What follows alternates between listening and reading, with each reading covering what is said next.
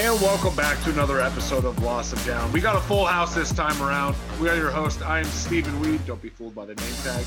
He is Wally. He is David. Before I toss it over to the boys, we want you to know this episode is brought to you by Tabease.com, the premier Delta 8 edible on the market.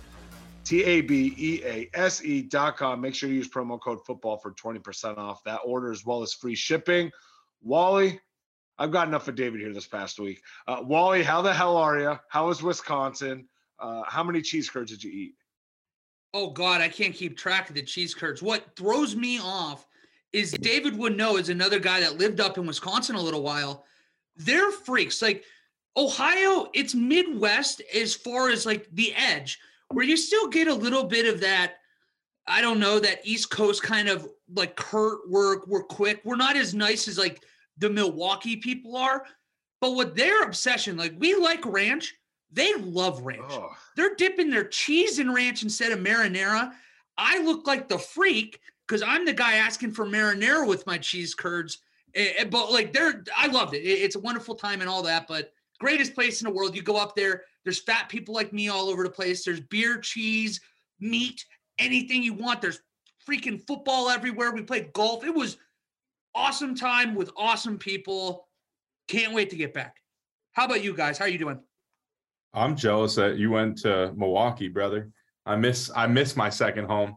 Uh, it's unreal. For all for every one of our listeners who hasn't been there, Milwaukee is slept on as one of the greatest cities in the United States, and yeah. I that's only a slight exaggeration. It but it is hardcore slept on. Great food, great pizza. If you it's like winter, you get all set up like seasons. a mini Chicago too. The river runs through it. The bar scene's on the river. You can kayak, bar crawl if you really want to. Like there's uh 27. Well, when I lived there, there were 27 breweries within city limits, uh, both craft and major. And yes. like it's just it it's the place to be. The lakefront is built out well. There's a beach on the lakefront. Oh, I could talk about Milwaukee all day. It's Chicago with all of the negative things removed. It's smaller, traffic's not nearly as bad, people aren't as arrogant. Sorry to all you Chicago people out there, but it's again, they, they I, we can talk about are. Wisconsin. Exactly. They know who you are, and you're probably sitting there like, yeah, you know what? He's right. Yeah, like we are better than Milwaukee. They're That's probably got the arrogance right there. See, I don't know. I don't. I can't mess with the winters with that lake effect. I'm just chilling. But there's no snow. It's it's I, it's just cold. You only get the cold in Milwaukee. It's like you don't you get half as much snow as Chicago. Yeah, if you it's like everything good. If you can survive negative 20 degrees, throw an extra layer on. That's all it is. Throw an okay. extra layer on, you're fine.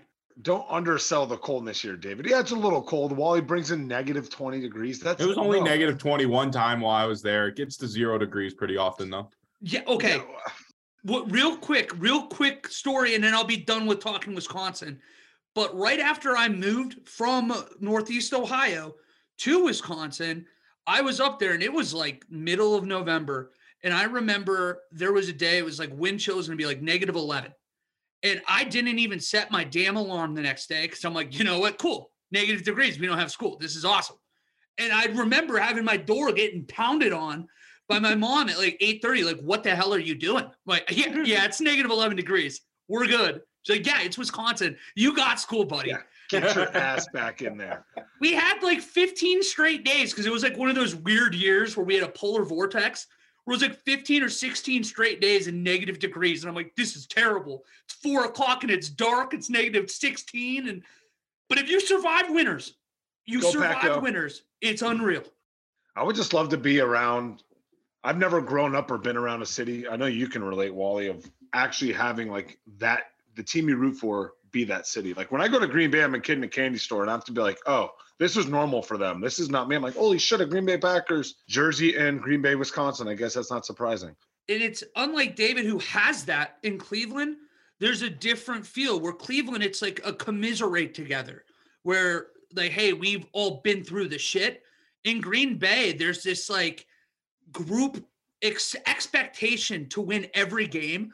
So when they don't, it's like, what the hell is going on out here? Like we we just lost to the Vikings last week. You should have heard the, my buddies. They're, the sky was falling because they lost to the Minnesota Vikings week one. Like, shut up. Like, shut up.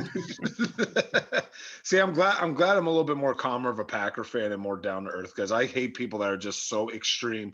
Looking at you, Wally, uh, after one or two games. Yeah, I'm glad I wasn't here on Monday. That's all I'll say. oh man, there's a and and I'm sure you heard it editing. We we got to bash you a couple times. I needed it. I, I really, it was good. I wasn't here. I don't think it would have been that I w- I'm already a shrill and get loud person.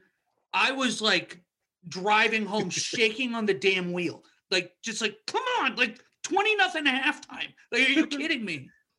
85 yards that Kyler ran in that two point conversion. Over 20 seconds. 20.8 seconds. The play was literally a third of a Humble minute. brag. Over 20 seconds. What a humble brag. Yeah, I know, right? We have week three picks. Wally gets to run us down on what our records were looking like. Before we hop into that, it's not as great as we want it to be. Let's get some NFL news here going. To start off the NFL, we have Joe Thomas and Darrelle Revis headlining the first year eligible Hall of Fame candidates. So you got the names like Chris Johnson, Jahri Evans at guard, Joe Thomas, like I said, Dwight Freeney, the, the DN that was so dominant for the Colts for so long, linebackers NaVorro Bowman, James Harrison, DB Kam Chancellor, and then Shane Lechler. I mean, that that's a first ballot Hall of Famer right there. How do you how you guys liking the list? Every year, and Wally and I have talked about it. Every year, it shows how old we are now because I we, we know every single one of these players. Last year, I was like, okay, I don't know a couple of these, but fuck, we're getting old. We're pushing 30 plus here. Who are the ones that are sticking out to you the most, David? Well, Joe Thomas and Darrelle Revis are, are clear first ballots. Um, I'll die on this hill that if Joe Thomas doesn't make a first ballot, I'm not watching the NFL anymore. The the it might as well be the NBA Hall of Fame if or the basketball Hall of Fame because there's no There NBA. Hall of Fame. Like Joe Thomas has to be a first ballot, Revis has to be a first ballot. Um, I- Jahri Evans is slept on. He's another guy that you know never did anything wrong for the entire duration of his career. Um, and then Dwight Freeney, I think, has I doesn't he have like 130 sacks or isn't he like fifth all time in sacks or something? Something like that. I think he's probably a first ballot guy. Uh, Evans debatable, but I don't know. I there are a couple of these guys that like had maybe three good seasons and disappeared off the face of the planet. Cough, cough. Chris Johnson. Uh, we don't have to talk about those guys. I'm just saying. like I, I don't think they're making it. Don't be dogging my boy CJ2K. Oh, you can't see it because of the background. I'm rocking my my nice ECU Pirates uh, beer mug here. Go Pirates. Chris Johnson's my guy. What about you, Wally? Who are your surefires and maybe a couple people you have question marks on? All right, surefire Hall of Famers is what we're saying, right? Like first ballot, that's like making it a little, yeah, we're getting a little too into the weeds at that point. Uh, It's to hence your background. But we have Joe Thomas and Darrelle Revis, 100% first ballot guys. I think Dwight Freeney is a for sure Hall of Famer. Whenever you have effectively a move that when you see the move, people say your name, his spin move, cutting back to the inside, everybody on earth, what do we do when we see it? Wow, that's Dwight Freeney esque. When he was at his best, he was the only player worth a shit on a defense that really had nothing. It was Peyton Manning running the offense. It felt like getting to 14 and 2 every year. And if Dwight Freeney wasn't getting home, they weren't going to win games. That's how impactful he was. So I think he's going to, I think he's a fringe first ballot guy.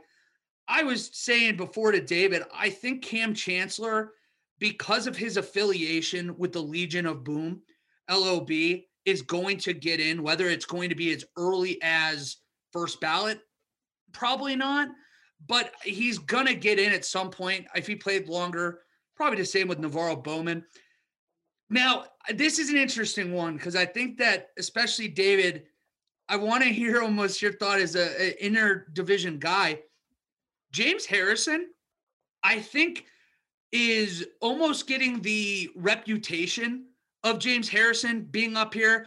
The fact that he also was or has one of the most influential and most uh, remembered plays of all time in the Super Bowl with that 100 yard touchdown return. I think that's going to get him in. But I'd like to hear your guys' thoughts because I think he was kind of a 50 50 player. James Harrison is his duration helps a little bit. I mean, the dude played what till he was 36, and he was somewhat, you know, he was somewhat a little bit productive, not as much as what we're used to. But I mean, there there were a lot of years that he was just underrated and, and overlooked in in Steelers in Steelers colors in the uniform prior to him taking off in that Super Bowl. But I mean, Darrelle Revis, that's that's just a lock. Shane Lechler, that's just laughable. Like, why are we going to throw punters in here? I guess I'd have to really pull up the stats and just kind of break down why Shane Lechler's in on here. But Dwight the Raiders Freeney, own punters. Second best punter of all time up until the last few years. That's all I'm saying. That's all I'm saying. Shane Lechler also has the highest average punts, most punts of all time. Let's go. Both of those. Let's go. most punts of all time. That's not a that's not a proud and, for and him. the highest is. average per punt. A highest average. And when you're good. punting as often as the Raiders were punting in the 2000s and 2010s, it's a big deal. Was he with the Texans for a little bit too? Yeah, for like I one or think two years what- at the end.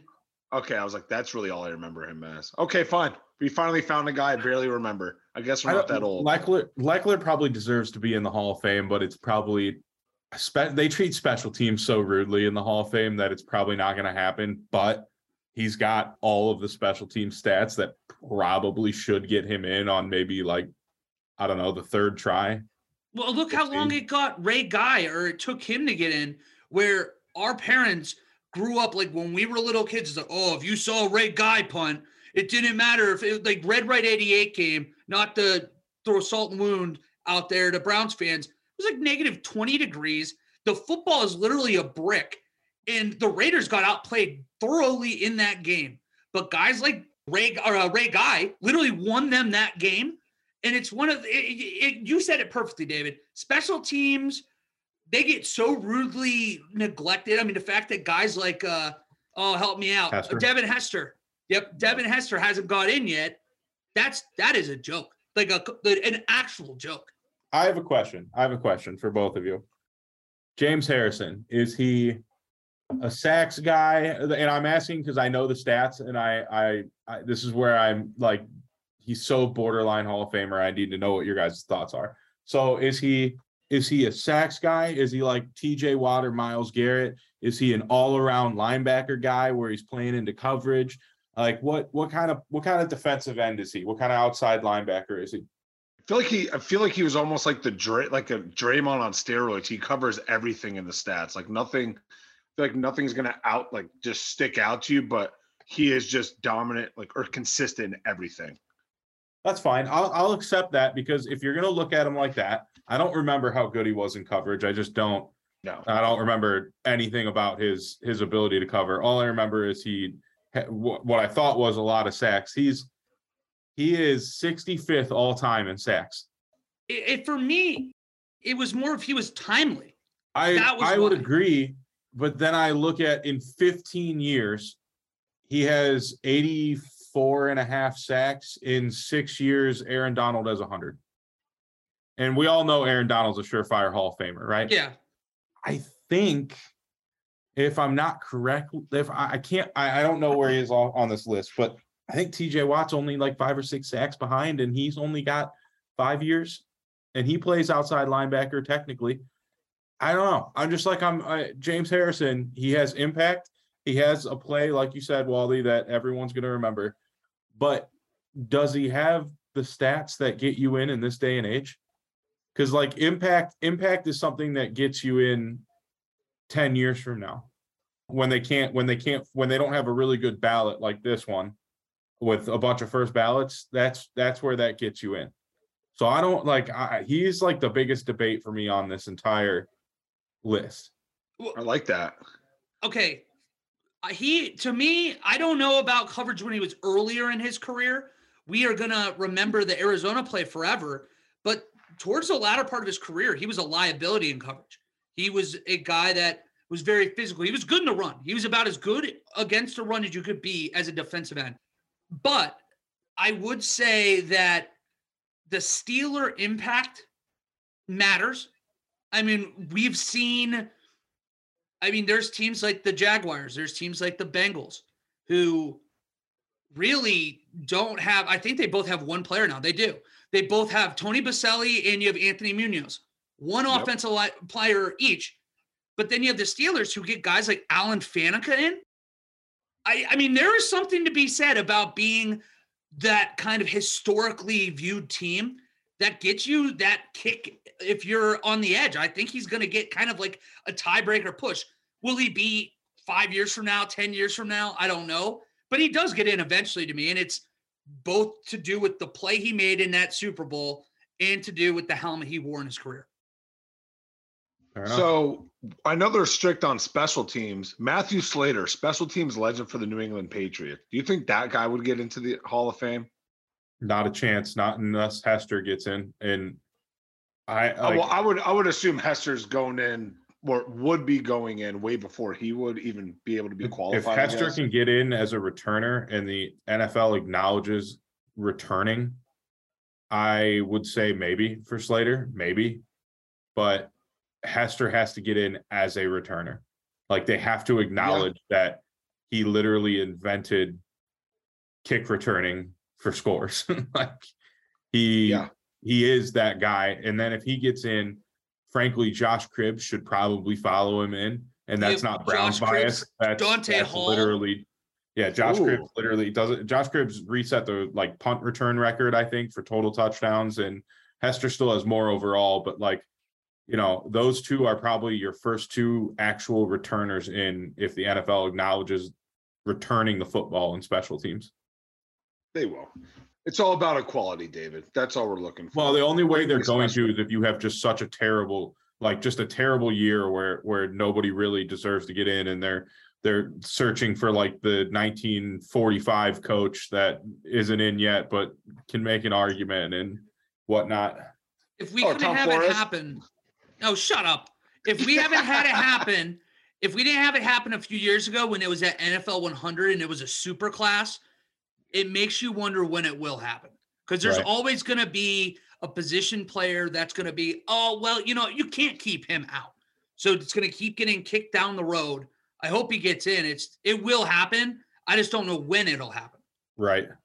We had two Monday night games here this week. We usually have it to start off the season, but I like it in week two. It was nice. 7-15, first game, we had Buffalo dismantling the Tennessee Titans. Tennessee never had a had a shot in this game whatsoever. Outside of the opening drive, what Derrick Henry goes in for a touchdown. My goodness, did that Buffalo defense come to play the rest of that game?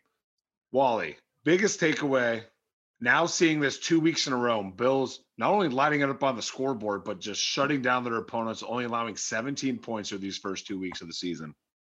I mean, I guess biggest takeaway was thank God that we had two Monday night games this week because this one was hard to watch about midway through the third quarter on. The Bills are everything we thought they were. And I I, I can't really find anything to harp on in a negative light for them Titans, you guys know where I stand. I think that this team is grossly overrated. I think that they're going to be a six, seven win team. For me, it's when does Malik Willis get the call if they're starting off one and four, two and five? I, I think that's a matter of time. David, I hope that you you have to bring up the tweet you shared with us. Uh, I put it in here. You'll have to, to read it off. It's an unreal stat. But the last thing I'll say is that this game kind of lost a little bit of the fun aspect to it when we had that scary neck injury in the game. And thank God we found out what the next day, uh, the what Dane Jackson, who took a scary hit, it looked like his neck was in a lot of trouble. He's moving everything, all of his extremities are fine, no surgery. So that's awesome news. But whenever that happens, it's really hard. I can't imagine how the players feel, how you can just go back out and continue playing like nothing happened. Well, and the whole the whole team was out there when the ambulance came out, and you know what, Tremaine Edmunds, you can tell he just looked it looked horrible because it was a play that didn't need to happen. I think that's the number one play that NFL needs to look into is when players are just trying to tackle when the play is clearly about to end. Yes, I understand you want to give up that extra yard, but a lot of these times they're just lowering the boom, fucking up their own teammate, and then they're really not even gaining any more yards after the initial contact. So I, I feel horrible for Tremaine Edmunds, but he got to walk out of the hospital the next morning. So the best case scenario happened with him.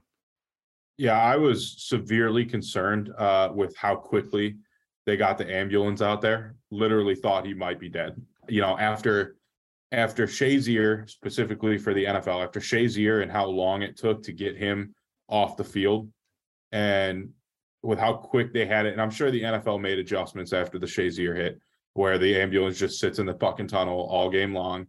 And I'm sure that after, uh, especially after Christian Eriksen this past Yeah. summer, watching him literally die on the pitch only to be revived.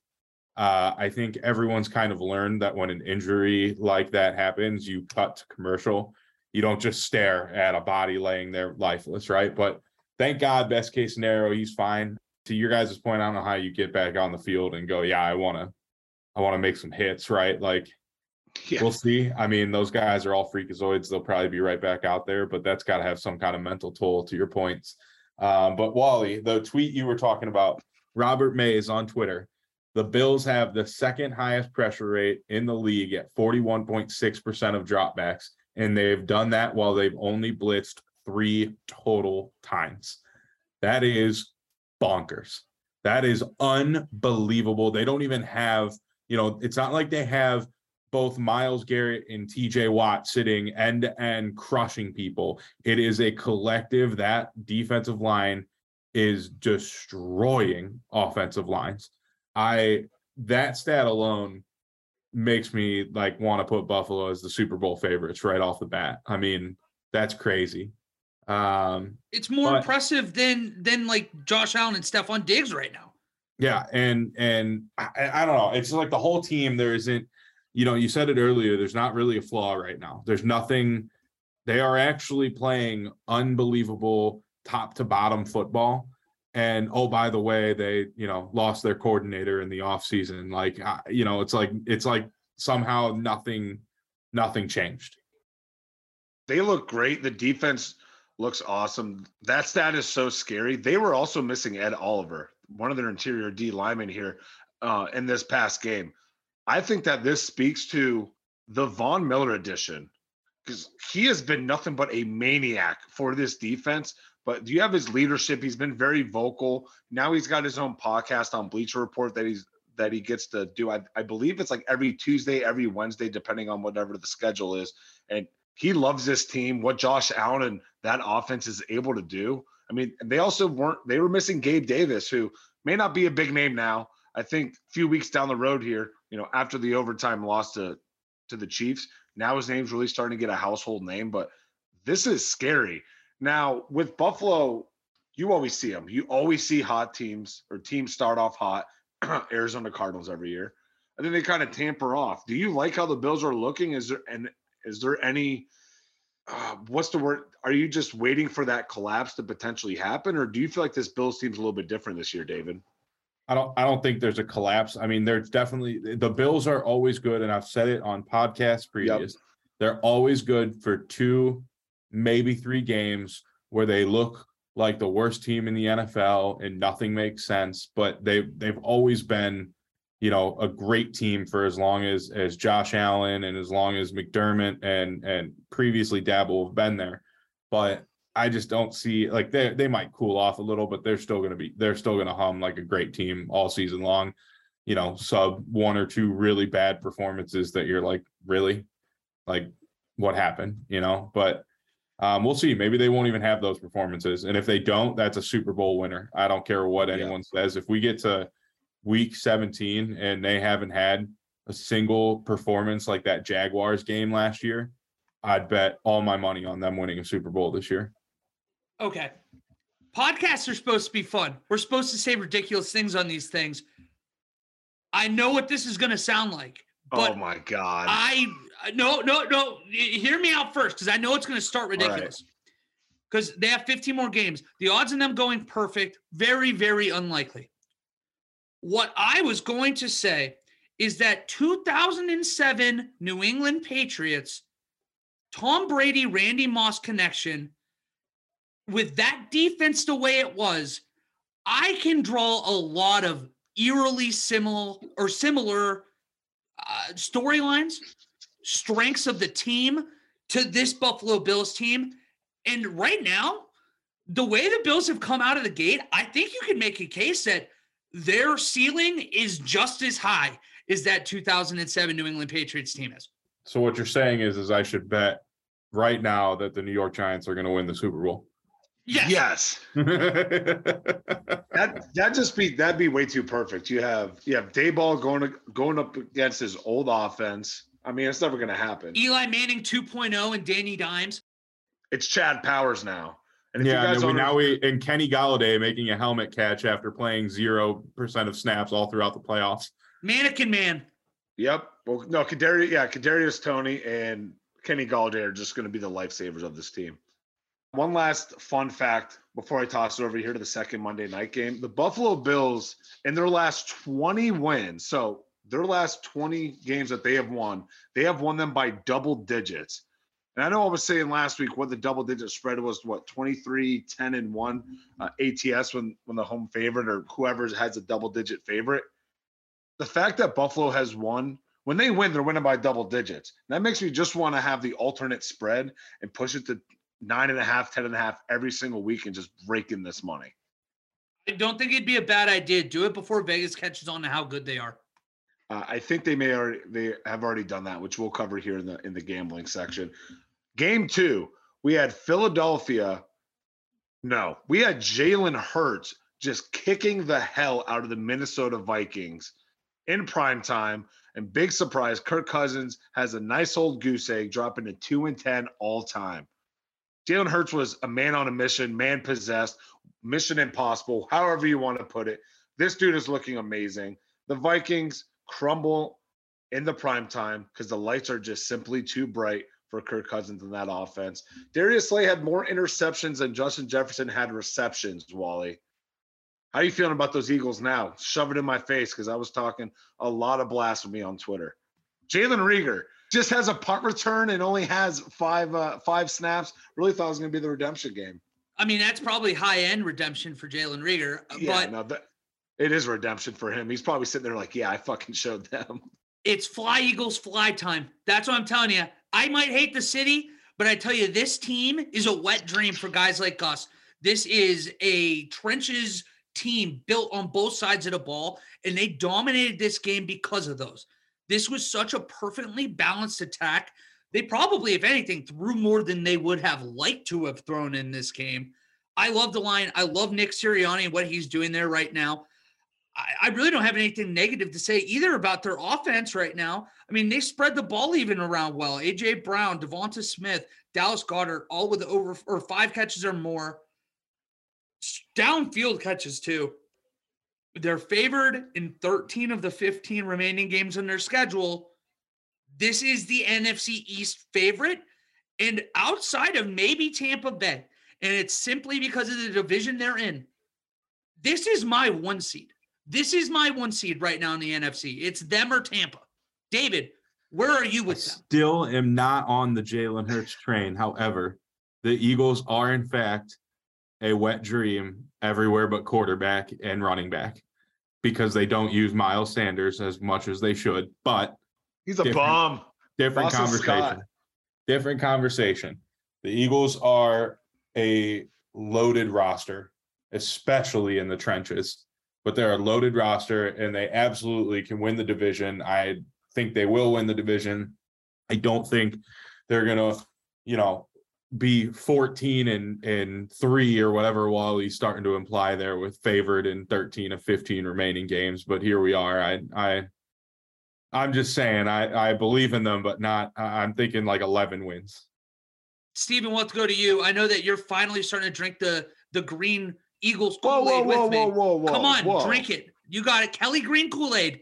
Don't don't be disrespectful. I've been on the Philadelphia train with you. We've You, we've you been started riding. coming on about a, a month ago. I'm I'm just saying. No, once around draft time, they got with they got on AJ Brown. I started really hyping it, and then they got Jordan Davis. I really liked what they did with the Cam Jurgens pick as well. I've been on it. Okay. You've been. I will say you've been the conductor, and I've been about two two cargo shit. I don't even know what they fucking call it. Two passenger. Come on up. Let's be conductors together. We can do this. I don't like I don't like heights and speed. They freak me out. But no, I like I like them a lot.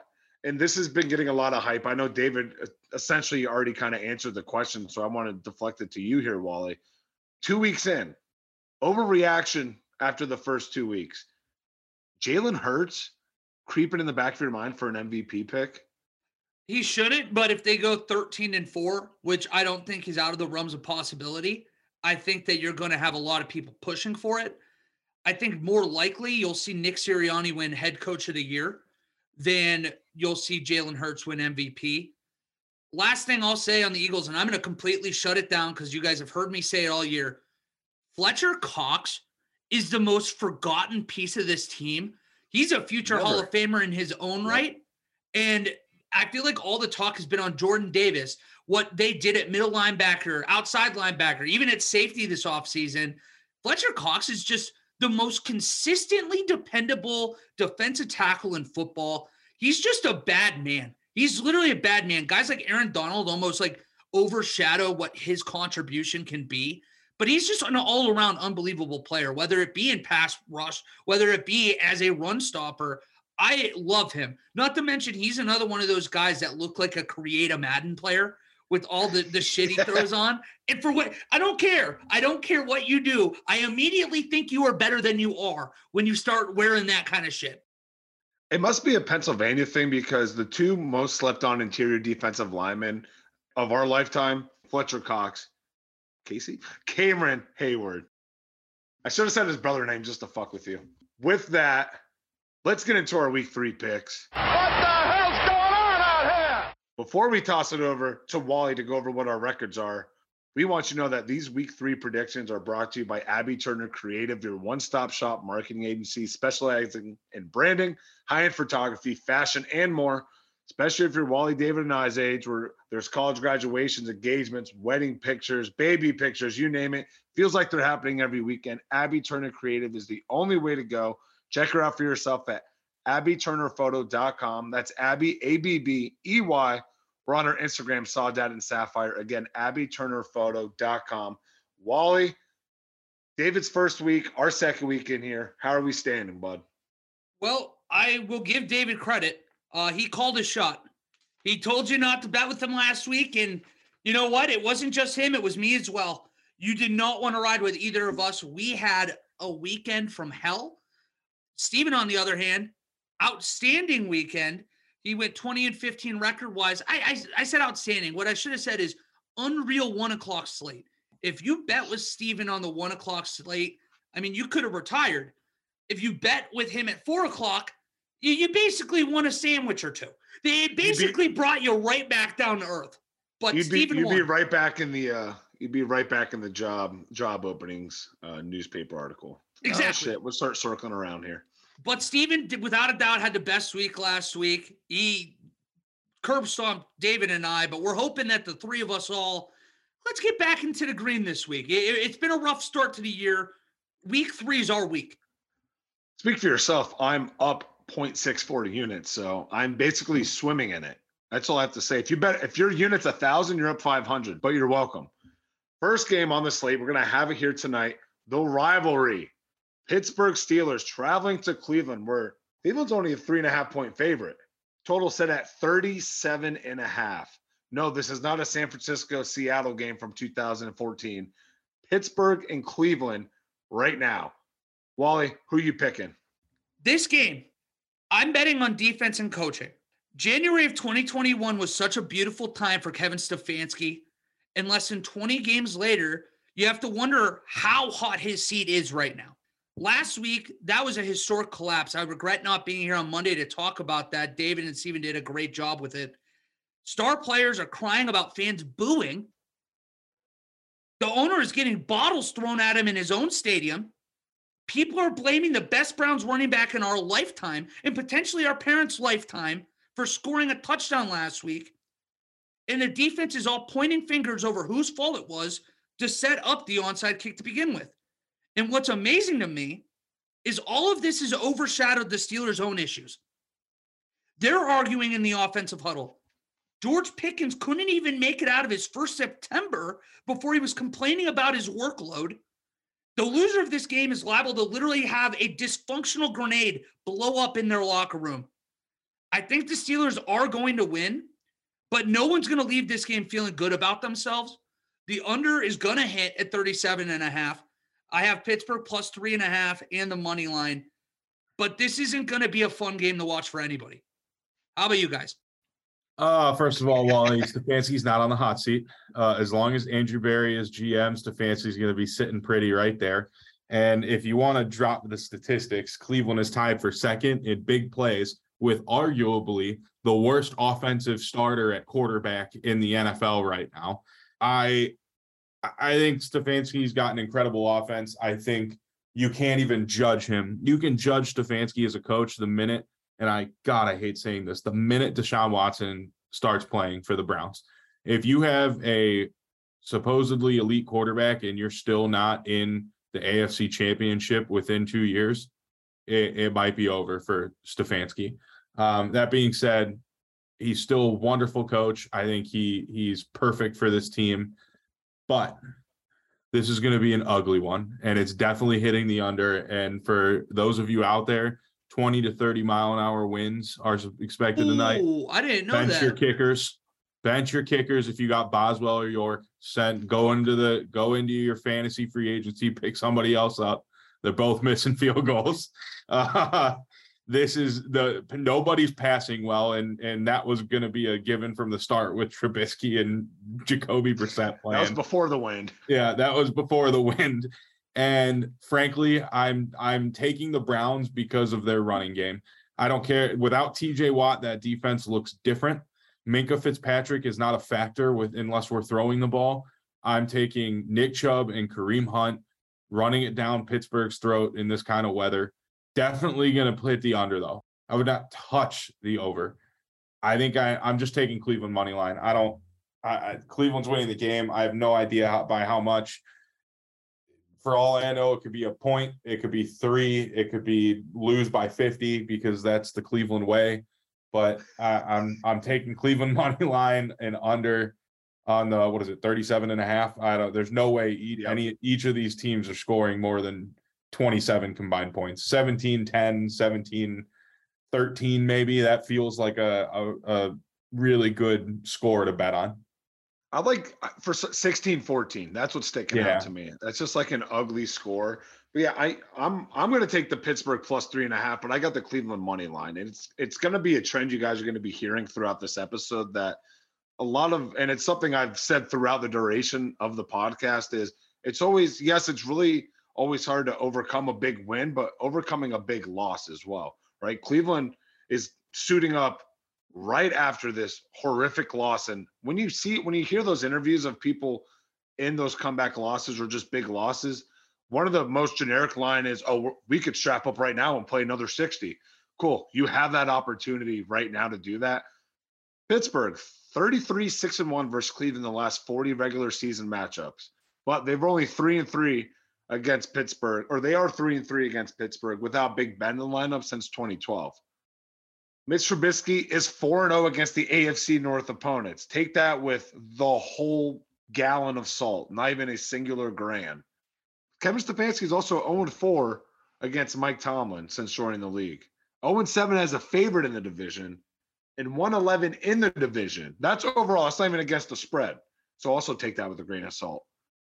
You know me, I'm sticking I'm sticking with my guns. If you're giving me the hook in a divisional matchup like this, in a game that's going to be as ugly as David David is describing it and how defensively it's going to be, I'm going to take the under with it as well. Give me the Cleveland money line, but give me Pittsburgh plus that three and a half. My ass is probably getting saved by the hook as it has been the last couple weeks.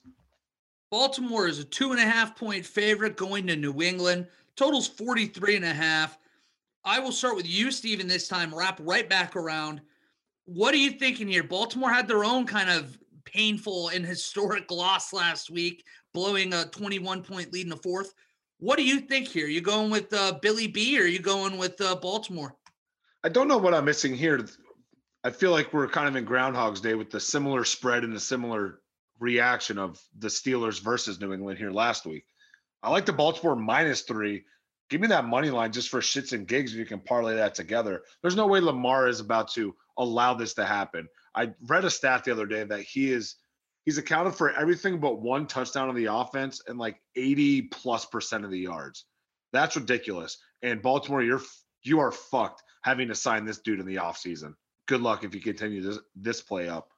They added JPP, which I doubt he's even going to be available for this game. They have Blake Martinez. They're both going to add to that defense, who needs a lot of help. I like Baltimore to bounce back because not very often do you have a Baltimore team lose two in a row. But in the fashion that they lost, you know that they're going to be ready and hungry to win. I'm taking Baltimore easy. Print this money out again. If you're going to give these easy spreads against New England this year until we're going to take all of your money, then keep doing it, Vegas. I love it, but until that's changing, I'm going to ride with Baltimore minus three. Yeah, I'm I'm riding with Baltimore and uh Baltimore is the favorites and the money line. Um, even with the Dolphins disaster, this team is worlds ahead of New England, and I don't really care for this game. I think they're going to blow New England out of the water. So instead, I'm going to move on to the next game on our list, which is my personal Don't favorite. Whoa, Wally. whoa, Don't whoa. skip Wally. No, Oh, no, no, no. no. I don't want to hear Wally. Just kidding. Wally, you can go. That's good. I'll let you. I'll be quick because I'll let you throw it in because I just didn't I wanted to jump the gun because I really want to get to my favorite game of the week. It's a fun game. We'll get. To, you'll be able to throw us into it too, because I didn't know at first that uh, JPP was in Baltimore to lend a hand, or maybe I'd change my just pick. just signed a one year, five point five mil. I know that they've been kind of in talks for a couple months. Finally got him in there be- because I don't know why. And if they do end up signing Blake Martinez, that's that's a steal. That dude is a stud. Maybe a little bit biased because I'm a Packers fan, but all he did his time in Green Bay was right behind, if not in front of Bobby Wagner for most tackles over the four years. I thought he was good in New York. So adding more pieces to that defense that looks shitty now, but I think is going to be fine over time. That's this could be dangerous. It could be. And again, like JPP coming in, I, I didn't know that, blah, blah, blah, all that fun stuff. But the Patriots are getting so slept on. Myself, I was doing it too last week. I picked the Steelers to win. That was against a TJ Watt less Steelers, but they still showed signs for whatever reason. I kind of am leaning New England plus two and a half in the money line here. This is Mike Macdonald's only third week as being defensive coordinator, and they gave up 16 points. They gave up 16 points through six quarters of the year, but they got gas for 35 second half points, 28 in the fourth last week. The secondary still seems like a problem. Joe Flacco threw over 300 yards against them week one. If Mac Brown can kind of, I don't know, maybe hit something with Nelson Agholor, my guy, I think there's a chance that they not only cover, I'm picking them to win outright. And my call is that the Patriots are going to win on the last drive of the game because of Mac Jones. So I have New England plus two and a half and the money line, which means David, please throw us into your game here. Let's get it, deep. Favorite game of the week by far, the game I'm most excited for because fuck Cleveland and Pittsburgh. Um, anyways, Buffalo, Miami. Buffalo's favored six and a half points. Uh, over under set at 52 and a half.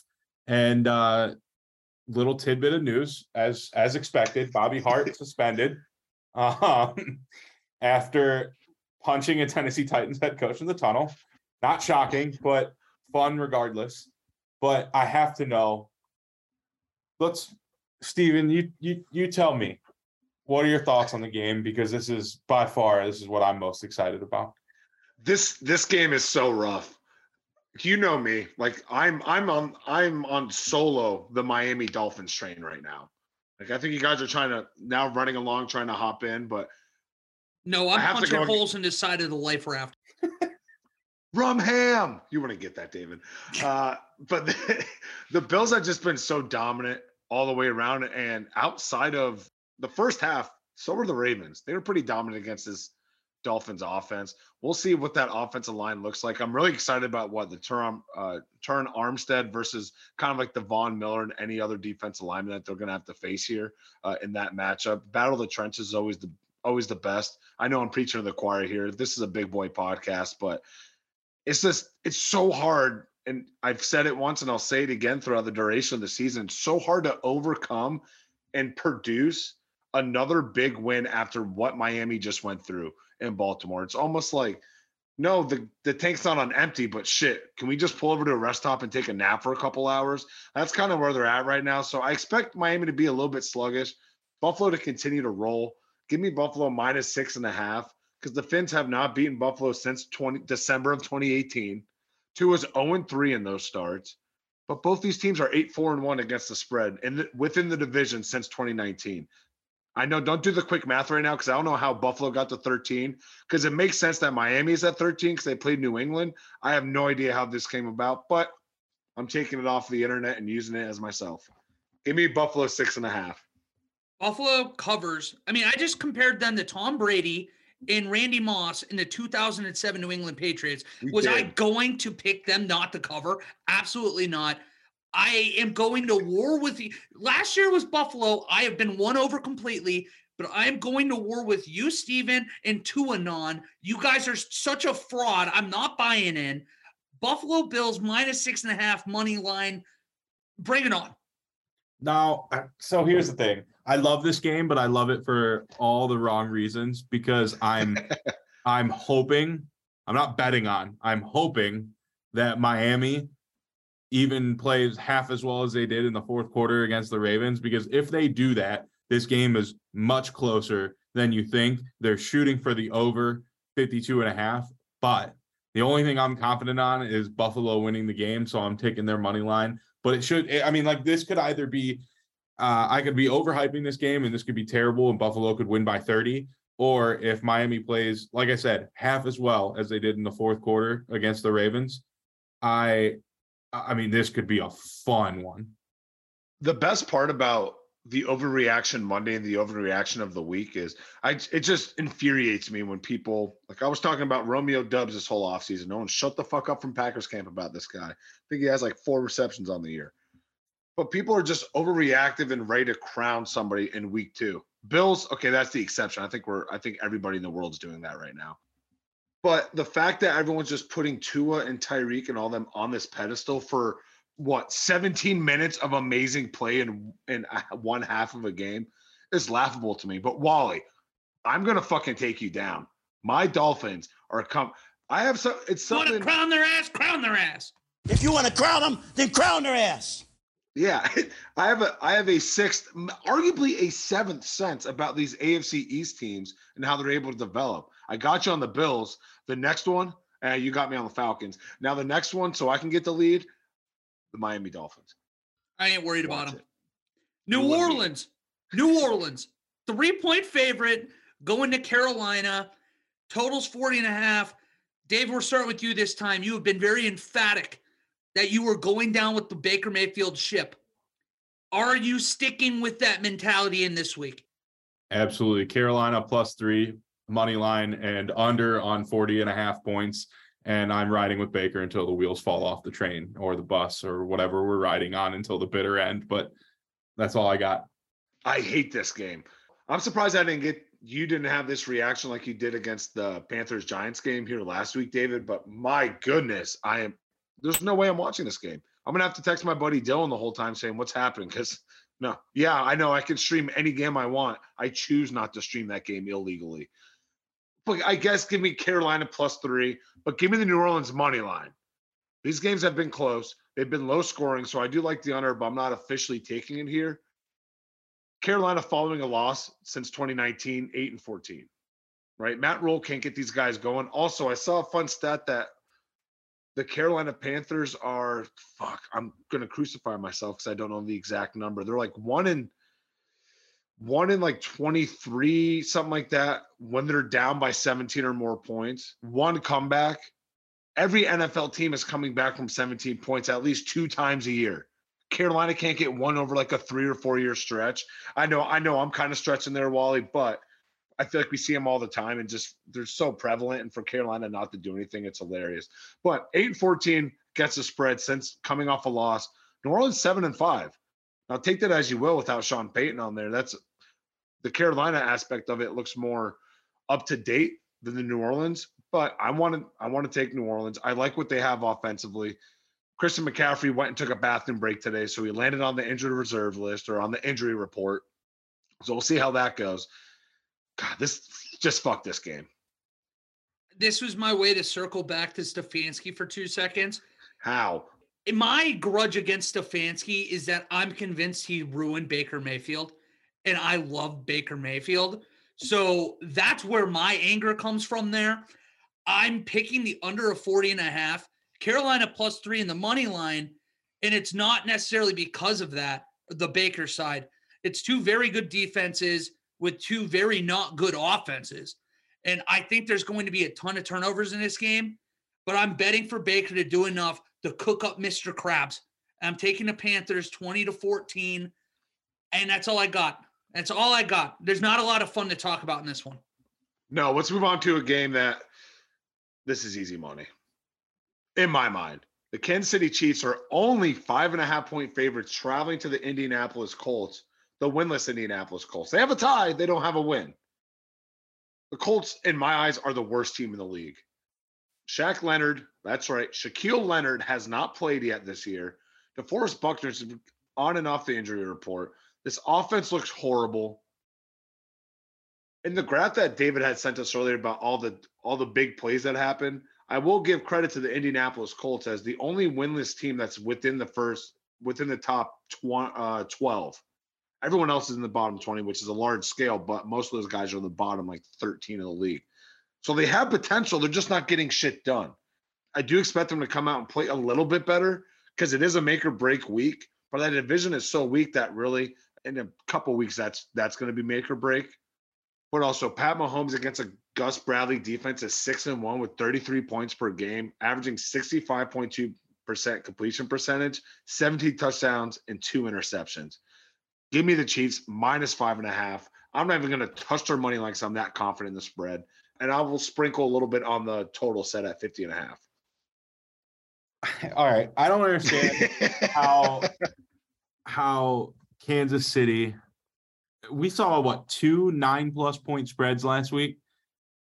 Kansas City talent wise is 15 point spread over the Colts. I like I don't understand why this is low.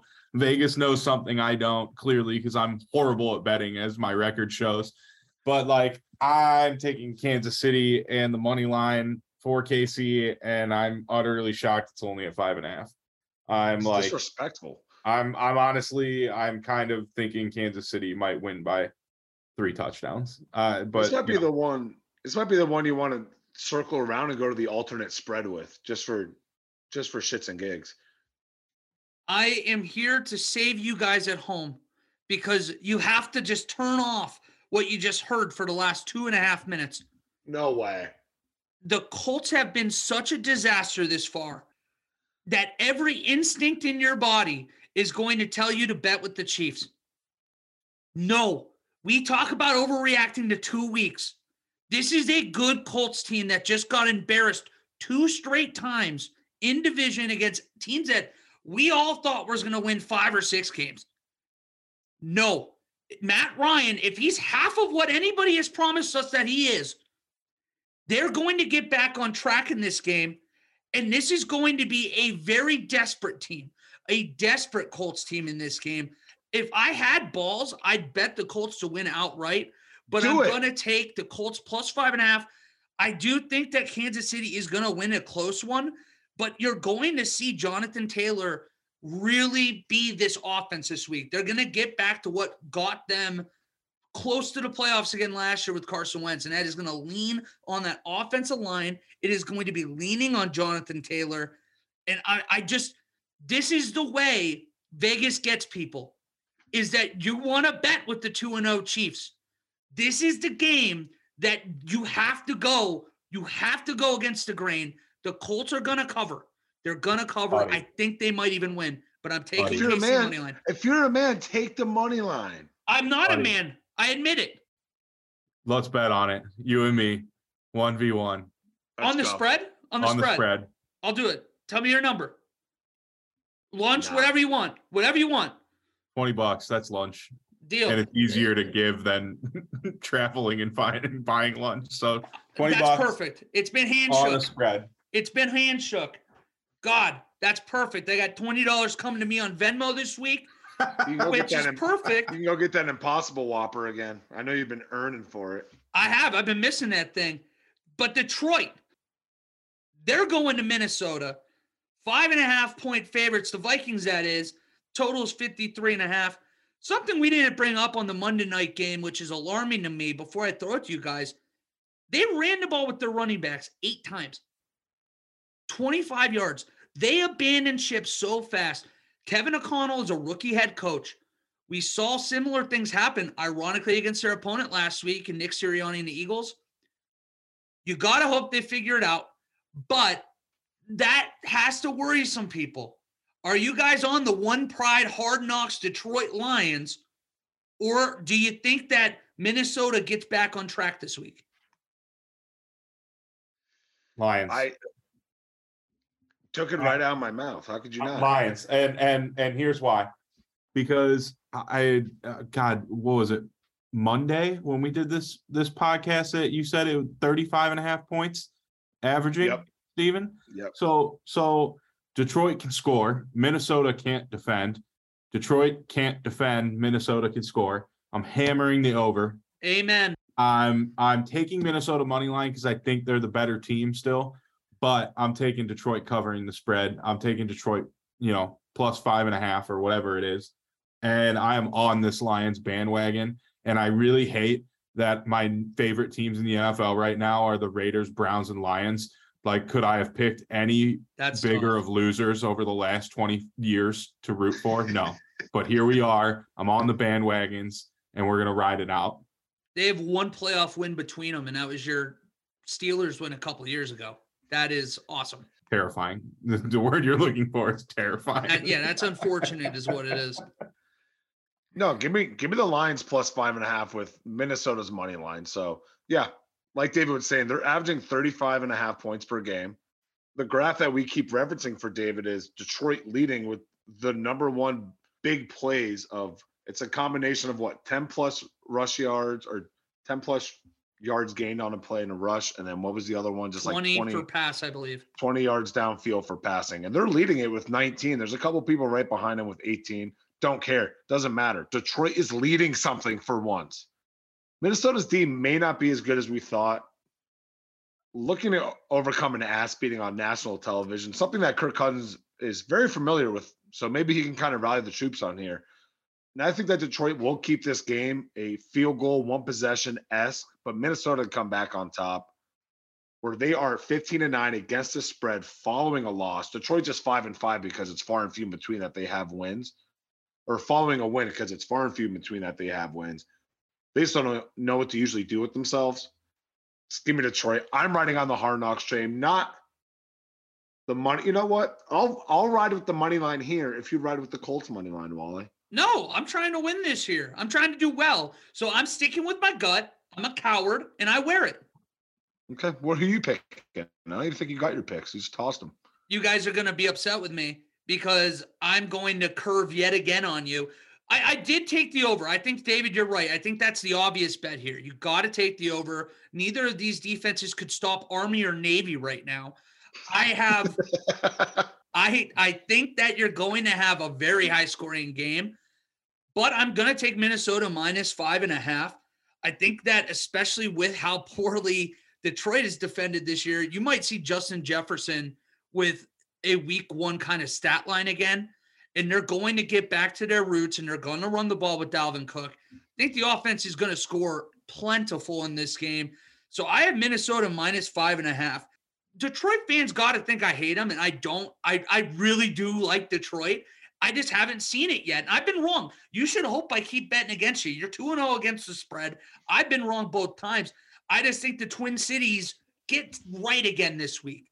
And good news for, for Lions fans Jameson Williams is running and cutting again. He's not that far away from playing football. When you bring him back into the fold, then you're going to start getting Wally on your side. And that might be when you start hating me even more.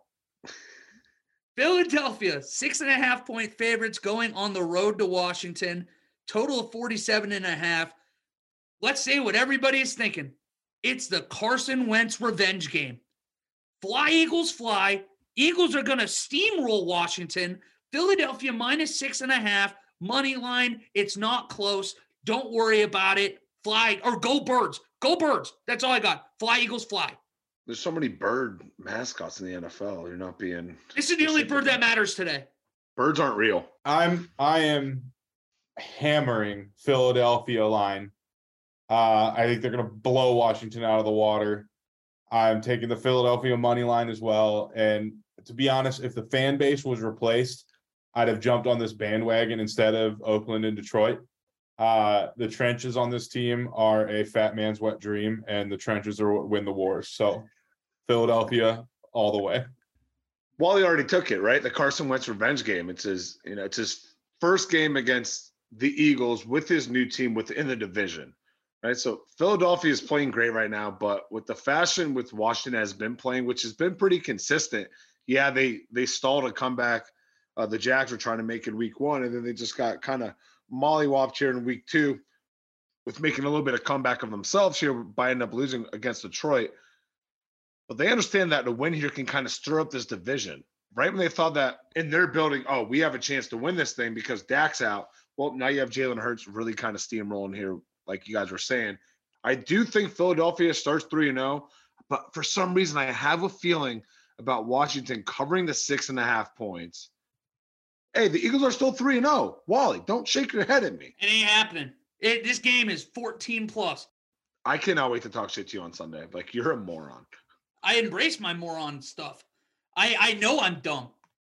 Hey, I may be dumb, but I'm not stupid. The Las Vegas Raiders are a point and a half favorite traveling to Nashville against the Tennessee Titans. Total set at 45 and a half. Oh, man. What team wants this more is the question at the end of the day. Both these teams, whoever loses this game starts 0 and 3. So that means I'm going with the Vegas minus two and a half and their money line. The Raiders season is done if they lose this. They have only played one divisional game. That means they have five here down the stretch. Well, I guess it's of course it's down the stretch. It's 14 more games. But out of the next 14, you're gonna have five divisional opponents. The Raiders understand that they need to win this. They need to win this now. Get Davante the ball again. Find the middle ground of week one and two, and you'll be great with Davante. I promise. This Titans defense has been horrific. The Raiders offense will, I think, find its groove in this game on a way, way lesser opponent. Give me the Vegas money line. Give me that two and a half. David, who you taking with this? Vegas, Vegas one and a half, Vegas money line. Go Raiders. I keep fucking doing that, Wally. I'm sorry. One and a half. My goodness. Take my money. Pass. Nope. Boo. Fuck no. I, I, the Raiders have been suspended in my life. Pass.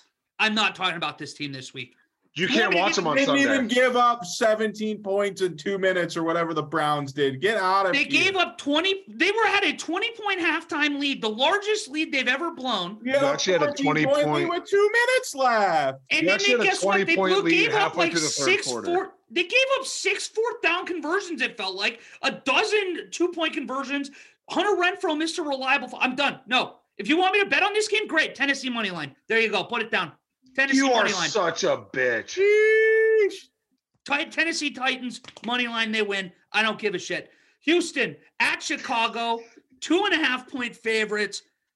I was on the Texans until I saw where you guys were leaning. I don't want to spoil anything there.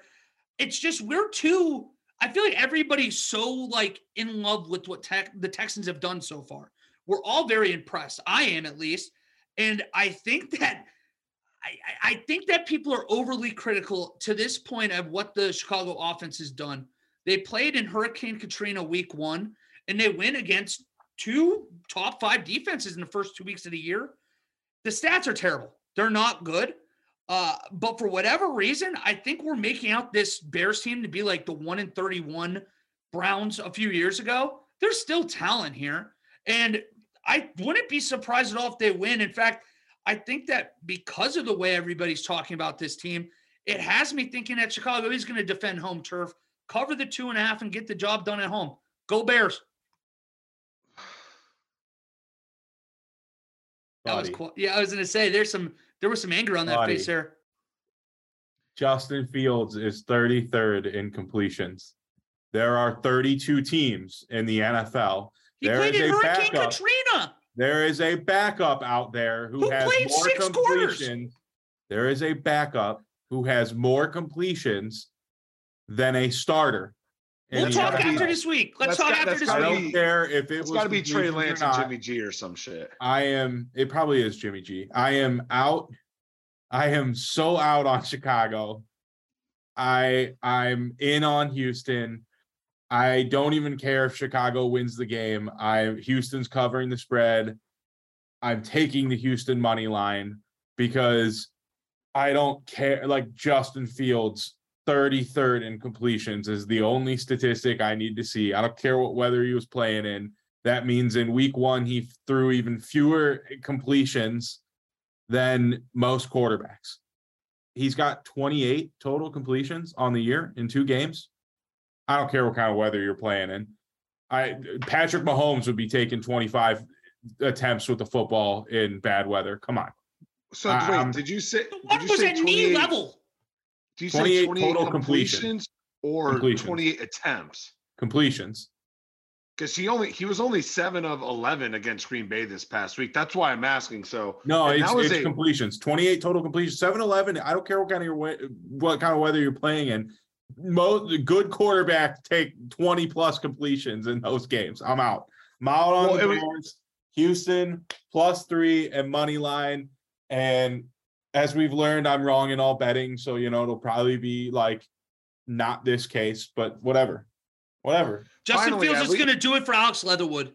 Oh fuck Alex. That dude has fucking Should've known. mononucleo- nucleosis, whatever the fuck. Finally, we have somebody on here with some common sense about the Chicago Bears and the reality of it. Why has no one said it? The Lovie Smith redemption game is going to be just kind of like that Carson Wentz first game against Chicago, but as being a new newly uh, appointed head coach here with the Houston Texans, seven of eleven in Green Bay with better weather. So based off David's stats, he threw more in the monsoon that he played in. That's not my fault. 7-11 for 70 uh, yards, by the way. It's one interception. Forgot to add that. Oh, it was a top five defense. I don't care. Don't talk me about the about the three-year progression I wanted y'all on, but you're just riding Justin Fields' dick over here, Wally. He's got no wide receivers and no offensive line, and he's playing in Hurricane Katrina. And people are like, That was one time. from two weeks. They're pulling out two week stats. No, trust me. I'm going on. I'm going on watching him all of last year suck, all of this year sucking. I mean, thank you for hitting He's a rushing throwing to touchdown. the I need three of us. Prop. You're what? He's passing to the three of us. Uh, he wish he had someone as versatile as me fucking lining up on the outside. Although Houston has allowed the second most yards through the first two games, I just don't trust this Chicago offense whatsoever. Me and David, fucking, I'm riding shotgun. He's driver. Houston plus three. Give me that money line with it. Someone's gonna really have a bad Monday show. It's gonna I be know. me or you two. It's gonna get ugly because someone's gonna really have a bad Sunday. The Cincinnati Bengals are six point favorites going up to MetLife facing the New York Jets with a total set at 45 and a half. Again, you guys already know the direction that I'm going. I'm a broken record here. The Bengals need to win this game badly. They have been extremely underwhelming. They're going up against a D that doesn't really get a lot of sacks and allowing 64% completion percentage. So Joe Burrow should have the boys getting hyped up here. I don't want to take away what Wally's saying. We have La'el Collins absent from practice here the last couple days and through this week just like he's been absent in the offensive line play the first two weeks of the NFL season. Guess that doesn't really matter. And kind of going dipping back into this pool of Jets following a win, two and four since 2020. Again, far and few in between that they have wins that they have to follow another game with. But take that however you want. I still like the Jets to cover because Cincinnati just I just don't trust them. It's not like the New York Jets have a great defense. And like I said, they don't get a lot of sacks, but it doesn't mean they can't get a lot of pressures or at least some pressures. That's just how bad that Cincinnati offensive line is. That the Jets, who have I think two sacks on the year, one sack on the year, might be getting getting to them here. But I, I will take Cincinnati's money line. I feel like that's a way safer bet than going with the Jets plus six, but I'm not going to risk it because I've been burned two straight weeks already. All right. I'm gonna. oh, this is gonna be Oh, such boy. a terrible bet. Cincinnati. I'm taking the cover and I'm taking the money line. This is Joe Burrow's redemption game. They're gonna throw it deep, even though I haven't all season. And here's why. Joe Burrow's longest completions usually occur against cover three and quarters defenses. The Jets have played cover three and quarters defensive schemes in 62.6% of their defenses this year. I don't know why. I don't know why I know those stats. I'm a nerd, but regardless, this is the Joe Burrow and Cincinnati Bengals redemption game. I think they're going to blow the doors off the Jets as a statement. and we're gonna look at the team that made it to the Super Bowl last year. I'm probably gonna be wrong because God, I've been wrong about the Bengals two weeks in a row, and it feels bad, man. But Cincinnati takes the, they. I'm taking the spread and the money line. I I I just everything screams Joe Burrow redemption game for me. All right, David, let's break some bread. We've been uh we we've been against each other a lot. And I haven't made up my mind on this game. I think the Bengals will win. But it weirds me out that this line was at four and a half at the start of the week and it's moved all the way to six. And it makes me worried that dumb people like you and me, because I'm with you. I'm like, dude, the Bengals, they gotta kill him. Like the way they've played the first two weeks, they have to answer the bell. Steven made great points about the Jets don't get pressure on quarterbacks. So something's got to give there. But the way Zac Taylor, you and I are so hypercritical on Zac Taylor, I think that he has personally anchored this team to the ground. That it makes it difficult for me to bet them. I had wrote down because I hadn't made my bet live. I wrote down Jets plus six until you brought up your your uh, stat about quarters defense and, and cover three. I'm gonna I'm gonna follow your advice, and I'm gonna make it. I'm gonna lock it in. I'm saying Bengals minus six in the money line, and I think that you're right too. That you and I are gonna come back on Monday and hate our lives for doing this. I don't know. I don't know. But for whatever, think I, of I how just glorious it will be if they cover the spread. true. I just for whatever reason we turn back the clock and Joe Flacco is out here covering spreads. Oh, Who would have thought? Not me. oh God. All right. I we need to move on to the next set of game because this Yeah. is gonna, that Cincinnati game is gonna bother me until they finish the game. Uh, think you're all right. right. Next game, Jacksonville Chargers. Chargers are seven point favorites. Over under set at 47 and a half. Um, I'll go first because I I'm not gonna lie, this one might scare me the most of all of my bets, but I'm taking Jacksonville covering the spread because I think they've played really well this year. However, the Chargers are to win the game because they are so far and above the better team. I just I don't know what, but I'm getting like a little inkling, little inkling that that that Jacksonville is going to cover the spread and play this one closer than they really should. But that's all I got. I, I'm gonna pass it on to Wally because he got really excited when I said Jacksonville covering the spread. So let's hear it, Wally. You're no, if I was less of a, a coward, I, it's been a trend of this show. I'm only betting the Chargers money line because seven points feels like a whole lot. And I wanted to pull the trigger on the Jaguars, especially with Justin Herbert being banged up. But I'm just doing the money line for the Chargers. I think that they're going to have to steal one at home in Duval West because we know what it's like out there in SoFi. There's no way that Jags fans travel like that. They, they have to travel better than LA and LA. That's all I know. All right. if okay, but here's the thing that weirds me out about this game, and it's kind of the reason why it feels so strange. Think about how we leave Sunday if the Jags win. The different narratives that are going to start being birthed. You're going to have are the Jags going to win the AFC South? Are the Chargers already charging? Is Staley the right guy for the job? Should Dougie already get a statue in his second stadium? It is the perfect whoa, storm. Whoa, whoa, whoa. Don't forget about the last storyline, which will be the only truthful one of all. Is Urban Meyer worse than Hue Jackson as a coach? Well, and that's, I mean, they're both so That's right. toxic. I'd love to get into the weeds on that. That's something in the offseason I almost think we spend like 30 minutes talking about. I'm I'm We rooting for Jacksonville to win now, so I can push that narrative out. We I don't, we don't have enough uh, evidence of Urban Meyer sucking. We only got what 12 games, 13, 13 games, something like that. He broke a franchise in 11 games. Facts. Not only he didn't stop he almost broke a quarterback in 11 games. Well, he did break his kicker in 11 games. I think I was within three. He But broke his not foot only off in did- his ass. Not only did he break a franchise, he broke the Jacksonville Jaguars. He broke a an already broken toy. How is that possible? That's impressive. I'm not even It's mad. damn I'm amazed.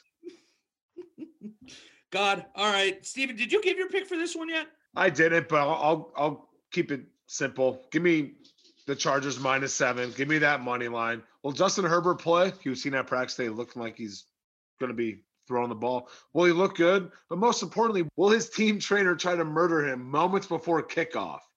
He's a little bit day to day, but he looks good in practice here. All he needs to do is hit up my boy Aaron Rodgers, get some perks, call it a day, suit up, throw the fucking ball, th- win by 50. Jags winning a big divisional game, but turning around and traveling across the country. They have not played a defense like the Chargers heading into this, and this offense hasn't, I think, in my eyes for the Chargers, hasn't really missed that big of a beat without having Keenan Allen in there. I think the Chargers bounce back, get to the two and one, and they're covering on the way there.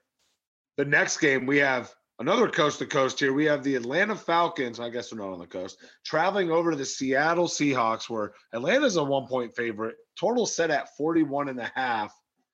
Fuck Geno. But going against a team that has allowed 71.4% completion percentage, I, I'm almost laughing. The Seahawks have allowed 71.4 completion percentage to quarterbacks. Five touchdowns have been scored by wide receivers against him. My dog is barking in the background. And also, they're allowing 108 yards on the ground per game. Me and Dave are actually kind of talking up Atlanta here a little bit uh, on the Monday episode, but then kind of breaking down some of the stats. I'm like, shit, I don't know how I feel about them. Fuck Geno, but I will I will ride that uh, 12th man cap here for the weekend. Give me Seattle plus one and a half and the money line here. All right, I'll jump in first on this one. I, I this isn't a genocentric pick. I know you guys are going to think that this is a genocentric thing because of me. I think that I'm a little skeptical of this quote unquote hot 0 2 start the Falcons have had. There is like highly regarded as an 0 2 team that's a cellar dweller as we could have ever seen. Shout out the the all the Dirty Bird fans out there like Evan Desiker. This was a dream start for you guys. It gives you hope for the future while you're still losing and keeping your draft position safe. It's a dream. That is the dream for you. I hope that Arthur Blank, that mob boss, actually gives Arthur Smith the time because I do think he's an excellent coach. And give it another year, I think that he's actually going to help turn this team around. But right now, I think the talent's going to rear its ugly head in this game.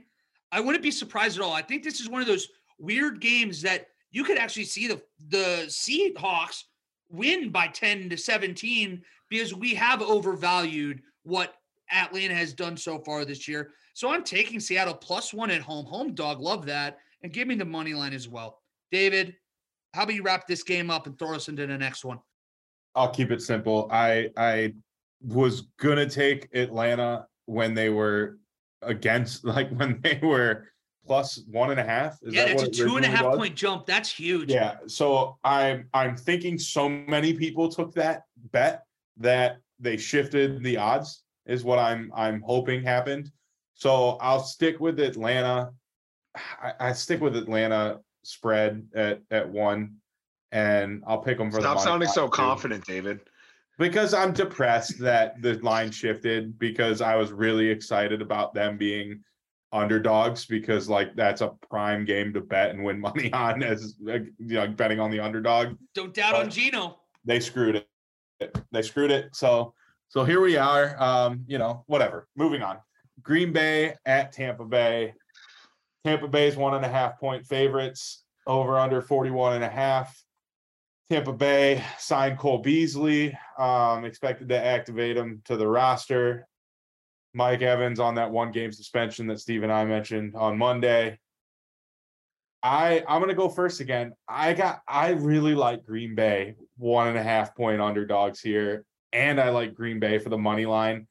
Tampa Bay has looked slow this year. They do not look like they're they're you know hitting on all cylinders this year. I'm I don't know. I'm just feeling Green Bay wins the game, and if they win the game, they're winning it by they're winning the spread too. So I, I just I don't know. I'm taking Green Bay.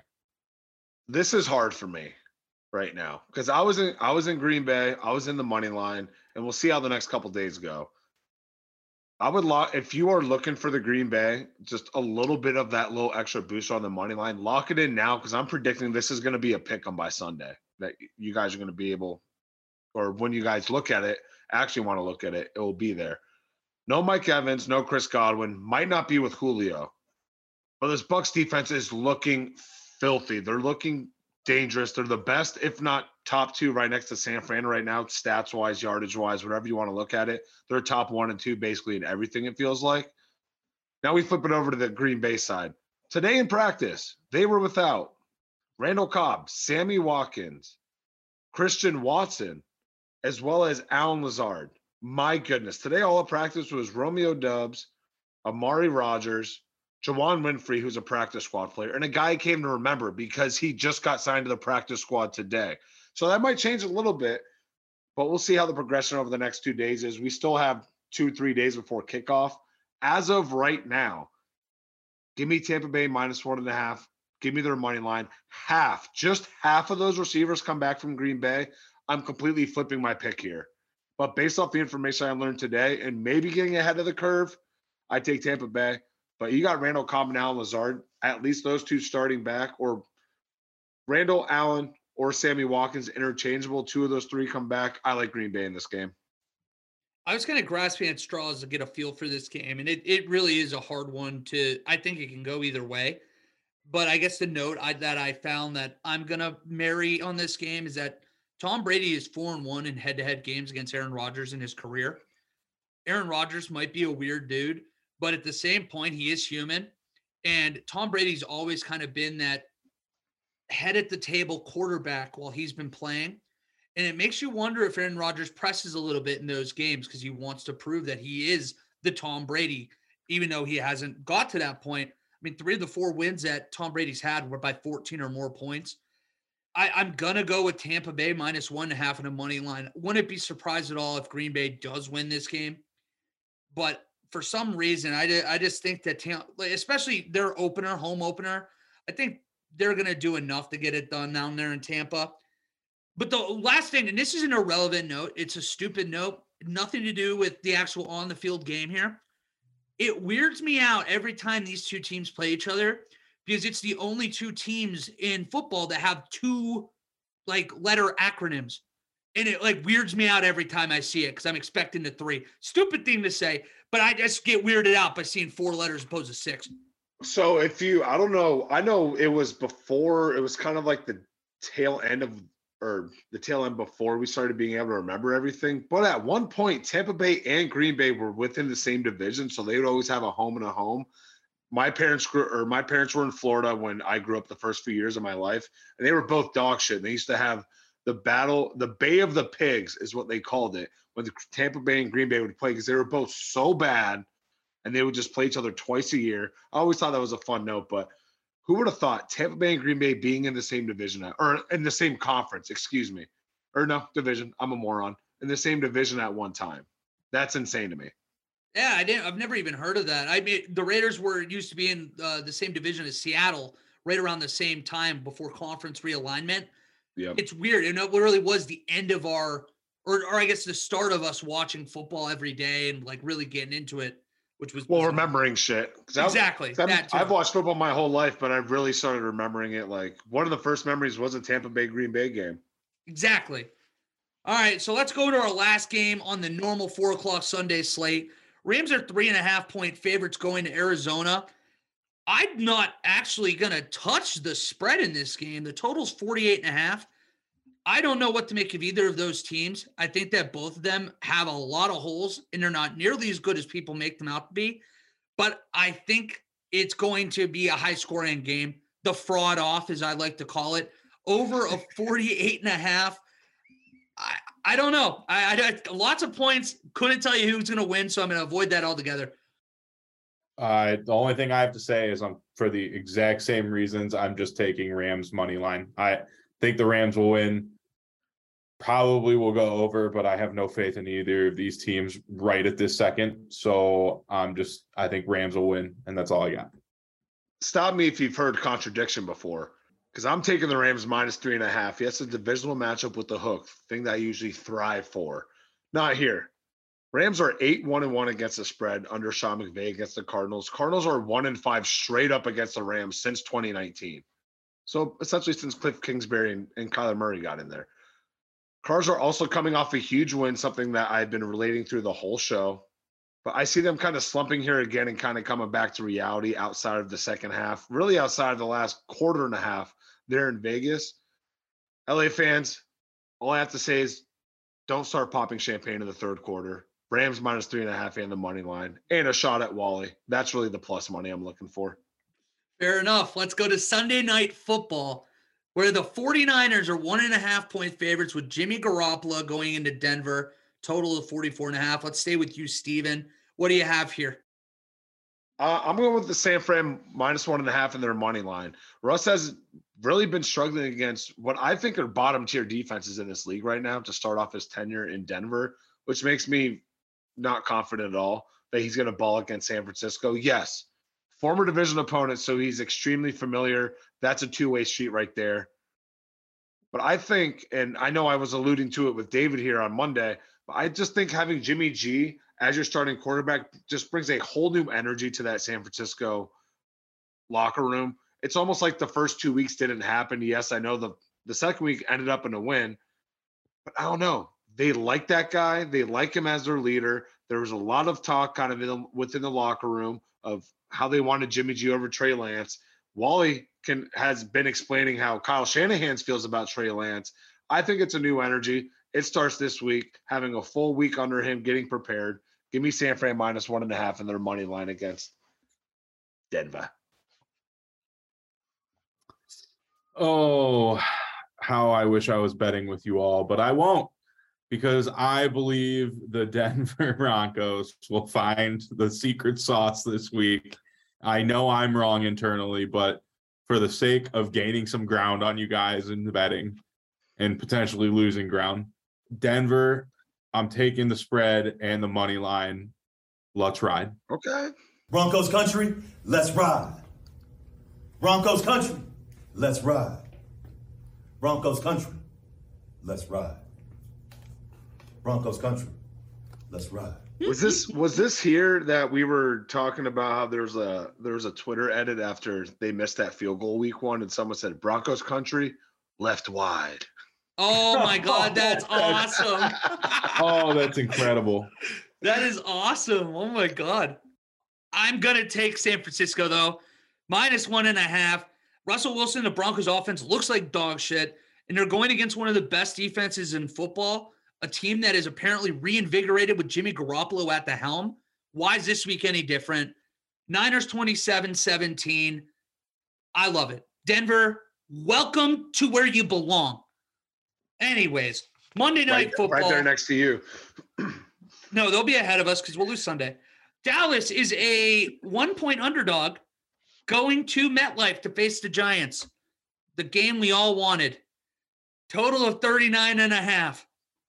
I know you have very uh, passionate feelings on this one, David, so we'll start with you. Worst game of the week contender. Worst game of the week contender. It's it's the worst division in football. The two my two least favorite teams in that division. And I, I, I don't even want to pick a winner. I'm just going to take the under on 39 and a half. There's no chance that Danny Dimes and Cooper Rush rack up points in this game. I'm taking the under, and whoever wants it can take it because this is the worst game of the week. Let me snag it from you. G Men. I don't know if it's because I have family up there that root for the Giants or because they're really that damn good. They they aren't that good. G Men minus one. Give me their money line. Looking to start three now oh for the first time since I don't know. I wasn't gonna fucking sit there and look up that. That that would take up my whole day looking up at the last time they started three now. Oh. I didn't think they the years they won the Super Bowl they started three now. Oh. Pretty sure they were just pretty average because they were both wild card teams. Cooper Rush starting off his career 2 and 0 against the spread. But I think the hype starts now, stops now. Both those games were at home against prime time against Kirk Cousins. Come on. That's that's an automatic win. And yeah, a nice surprising win against the Bengals. I will give you that. His first road game, Micah Parsons will Micah Parsons against that offensive line, even though grain of salt alert, PFF has graded the best rookie lineman or best lineman in the Giants guys the number one. It's not what Evan Neal.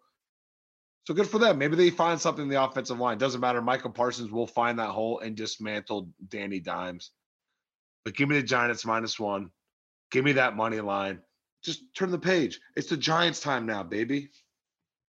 This game is so gross that I'm kind of talking myself into getting excited about it. Gal possibly being back, Daboll pissing off every wide receiver in New York and still winning games. There's intrigue. It might not be fun intrigue, but there's intrigue nonetheless in this game. Dallas isn't good, but a lot of people I feel like are wanting them to be worse than they actually are. I think that because this is a division matchup, you're going to see the Cowboys be able to slow up Saquon. And with Micah Parsons, Danny Dimes is going to have a real, real rough day. I think that the Cowboys win. Love the under. I have Cowboys 20 to 9. I have them plus one money line and the under of 39 and a half, which I think wraps us up for the week. So, Steven, why don't you throw us into your favorite segment here and let us get out of here?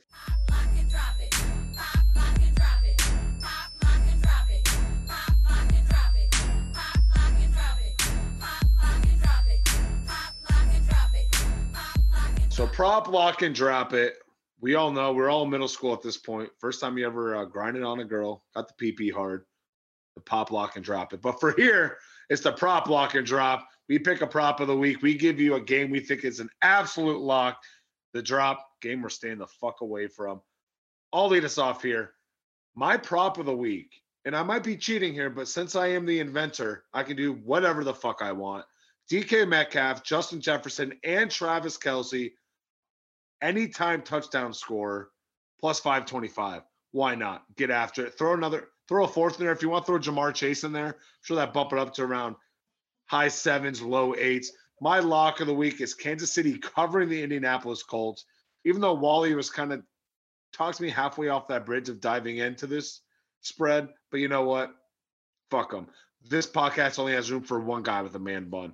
My drop of the week right now, simply because I don't know what the hell's going on, is Green Bay versus Tampa Bay. I, I, might be a little bit more clear on Saturday, even Sunday, once we know the final injury report. Right now, I, I do want to drop that game. What a way to introduce the segment. That was a strong minute and a half from you, Steven. I'll give you that. If, I wish I got I, my side hurts. Like, I wish I got that compliment more, but uh, my head is literally hurting because I was laughing so hard at that introduction. All right. That well done. Well, it sounds like I need to do this every week. I got this. I got Oh it. my god. Well, eh, I'll be really quick and easy.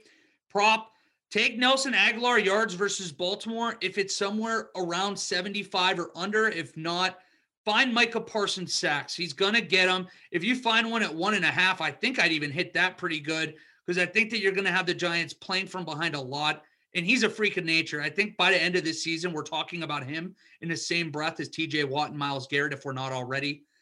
Lock, because of that, and because of what I said in the last game, I have Dallas money line. I think that so many people are overvaluing what New York has done so far.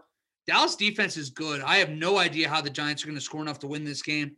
And then the drop, that New Orleans and Carolina game, I really do feel like either one of those teams could win. I think there's going to be a lot of turnovers and it's going to be what those teams do with them. So I, I don't really like that game at all. So I'm going to steer clear of it. David, how about you? What do you uh, got here? Prop lock and drop.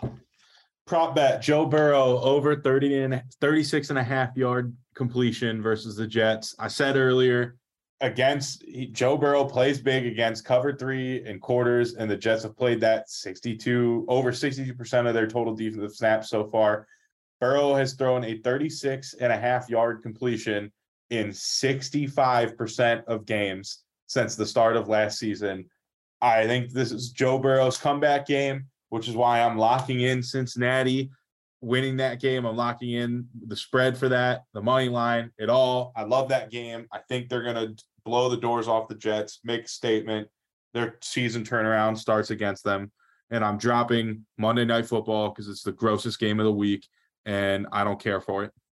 With that, that's going to bring us to another end of an episode of Loss of Down. Make sure to follow us on all of our social media platforms Facebook, Instagram, and YouTube at Loss of Down and Twitter, down underscore loss. Shout out to our sponsors, Tabease.com.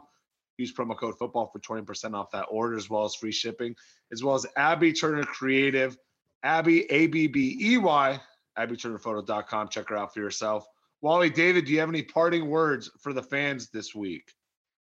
Go Browns, go Lions, go Raiders. I don't care what happens at one o'clock. I'll be dead at four if we lose. It's over. The season's over. You said it perfectly, Steven. I got nothing. It's not going to happen. I, I'm done. Until next week, I cannot wait to start drinking Wally's tears when they start 0 and 3. Walsh Jesuit alum Mike Vrabel's going to ruin my life. Oh, one of yours. Yeah, he is. He is. Did, did he had some? Did he get popped in the face? He kind of looks weird with his eyebrow. I don't know if you noticed that Monday night. Nothing. Don't notice it. You can't see behind your tears. I already unplugged my mic because that's how little I care about this. Hey, I'll, sh- hey, I'll show you little.